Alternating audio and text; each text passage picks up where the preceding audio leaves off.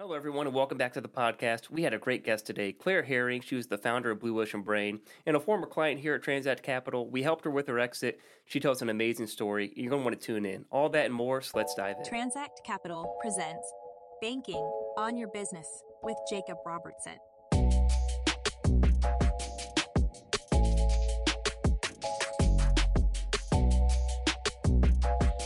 Good morning, Claire. Thank you for joining us today, and uh, really excited to have you on. And and again, we started this podcast to uh, equip business owners with the right information and the right tools to maximize their exit. Uh, we've had some exciting guests, but I think you're going to be one of the the best guests and one of the first guests that's really gone through the process. Uh, so take a take a you know real quick. 30 second introduction, introduce yourself, and then we'll dive into a really good conversation here. Sure. Thanks, Jacob. And um, I'm Claire Herring. I am the former uh, co founder of Blue Ocean Brain, a company that was built right here in Richmond, Virginia. And today I'm excited to talk about um, how my co founders and I sort of took it from an idea all the way through to fruition.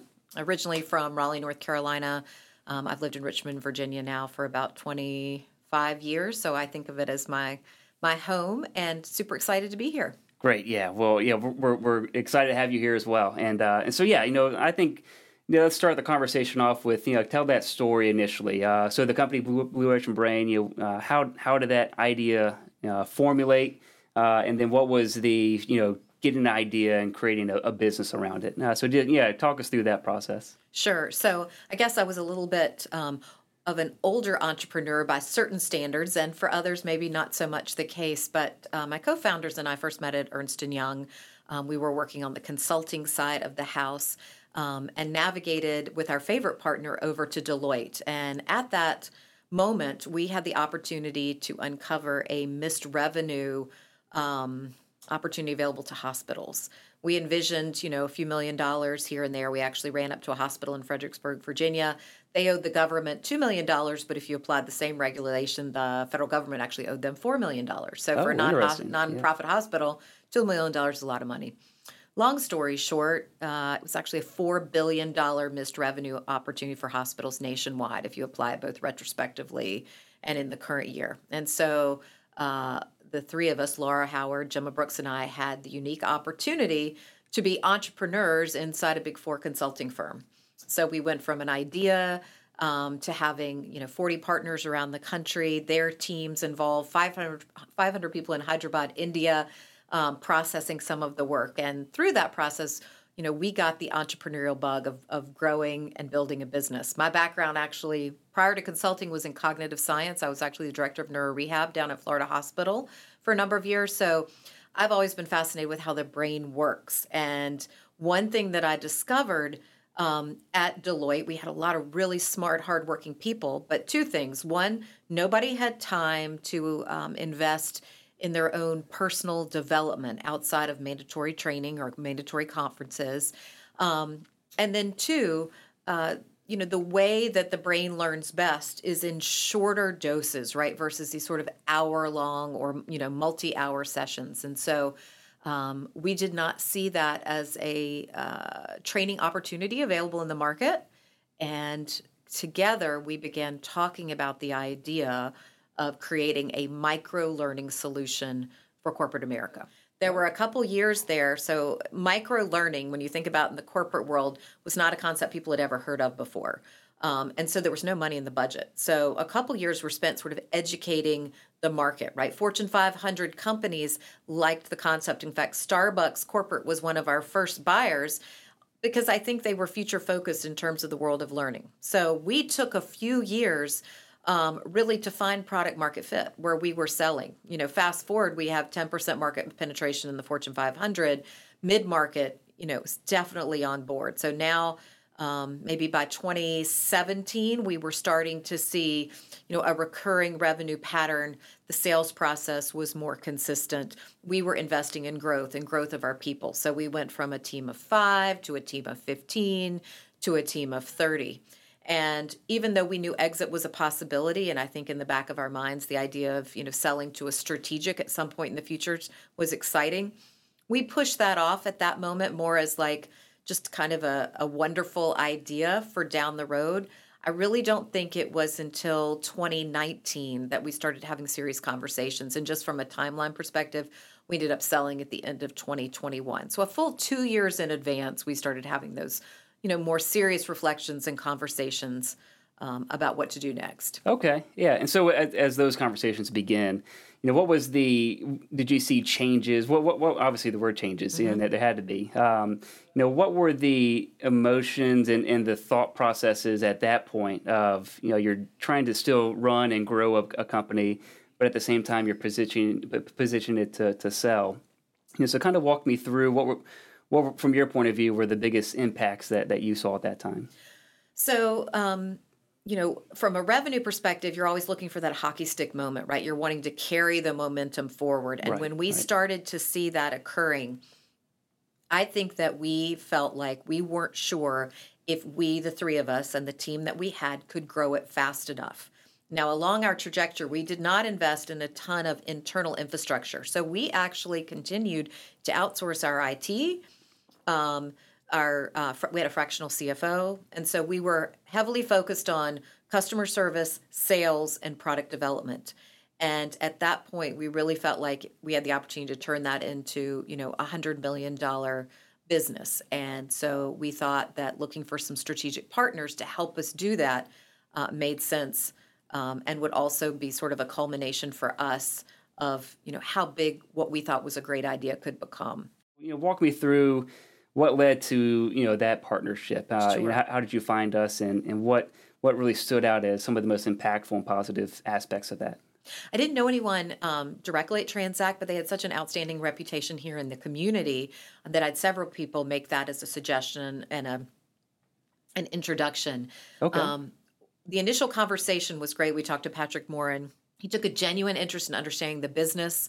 Um, he also was able, in a, in a, really humble and and sort of uh, just enjoyable, you know, humorous way, to instill in us a lot of confidence in him you know, he knew his business. Um, he asked really smart questions, some of which we'd not even considered yet in terms of what we thought we would ne- our next steps would be. So we saw Transact as kind of an educational partner for us right out of the gate.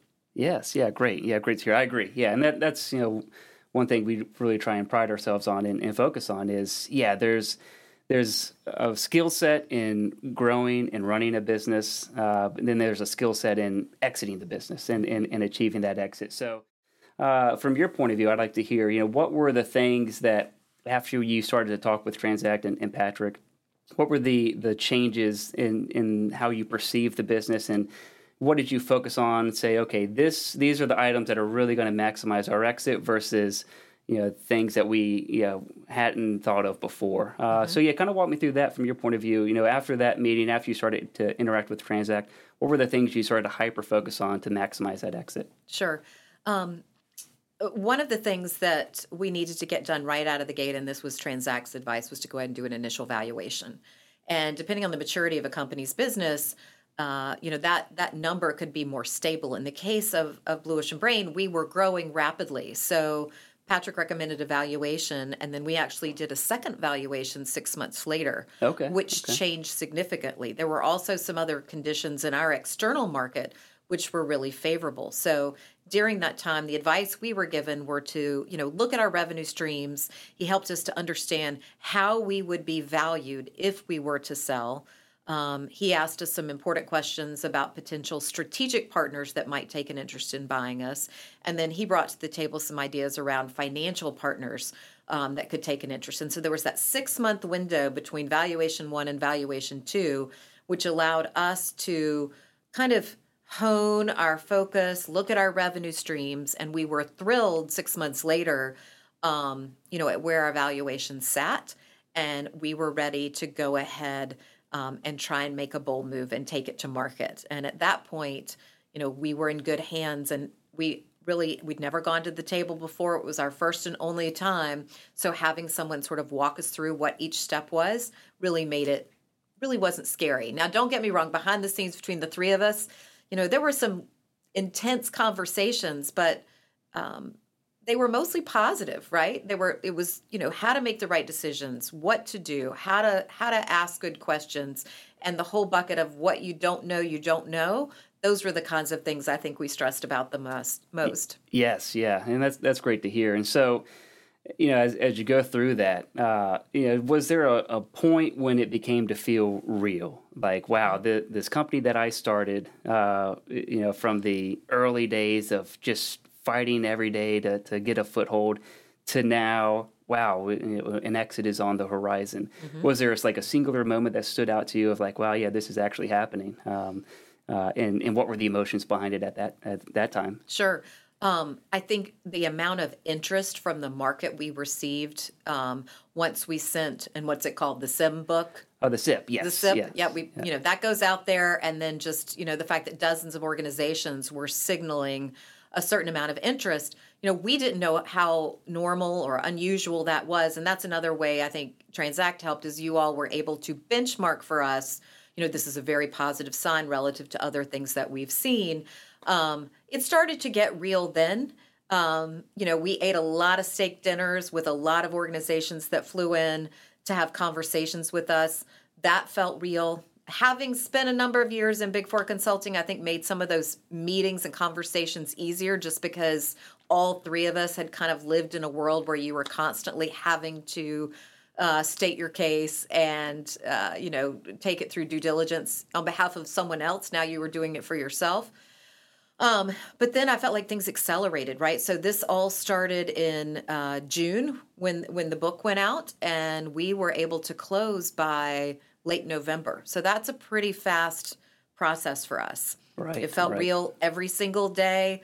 There were a few twists and turns, but the other thing that uh, was helpful to have guidance on was, you know, we did some due diligence on our side under your advice, and so um, we were so buttoned up. There were really no surprises on our end that when people asked the questions um, coming from the potential acquirer, we were ready for those questions. Great. Yeah. And so, yeah, that, that that's awesome to hear. And and so, you know, the next question is, you know, when when a lot of people think about exiting their business, they think it's the book is open one day and then they close it and, and then they walk away from yeah. it. And that, that's a reality for some people. But, you know, if you go on the Blue Ocean Brain website today, you know you're still on there, mm-hmm. and uh, and so kind of talk us through, uh, and I'd be curious to hear from you know all the partners. You know what what was your exit reality? What what actually happened when you know the, the sale was complete, uh, and how involved were you, and how involved were the partners, and what's the future look like? Sure, and I just want to say for for anyone listening, you know, I realize the conditions are different every time, and I do believe timing is everything. And so, with all humility, timing was really in our favor. And what I mean by that was the terms of the sale um, were mostly in our court in terms of what we would do after. And again, with three co founders, you know, everyone had a little bit of a different preference.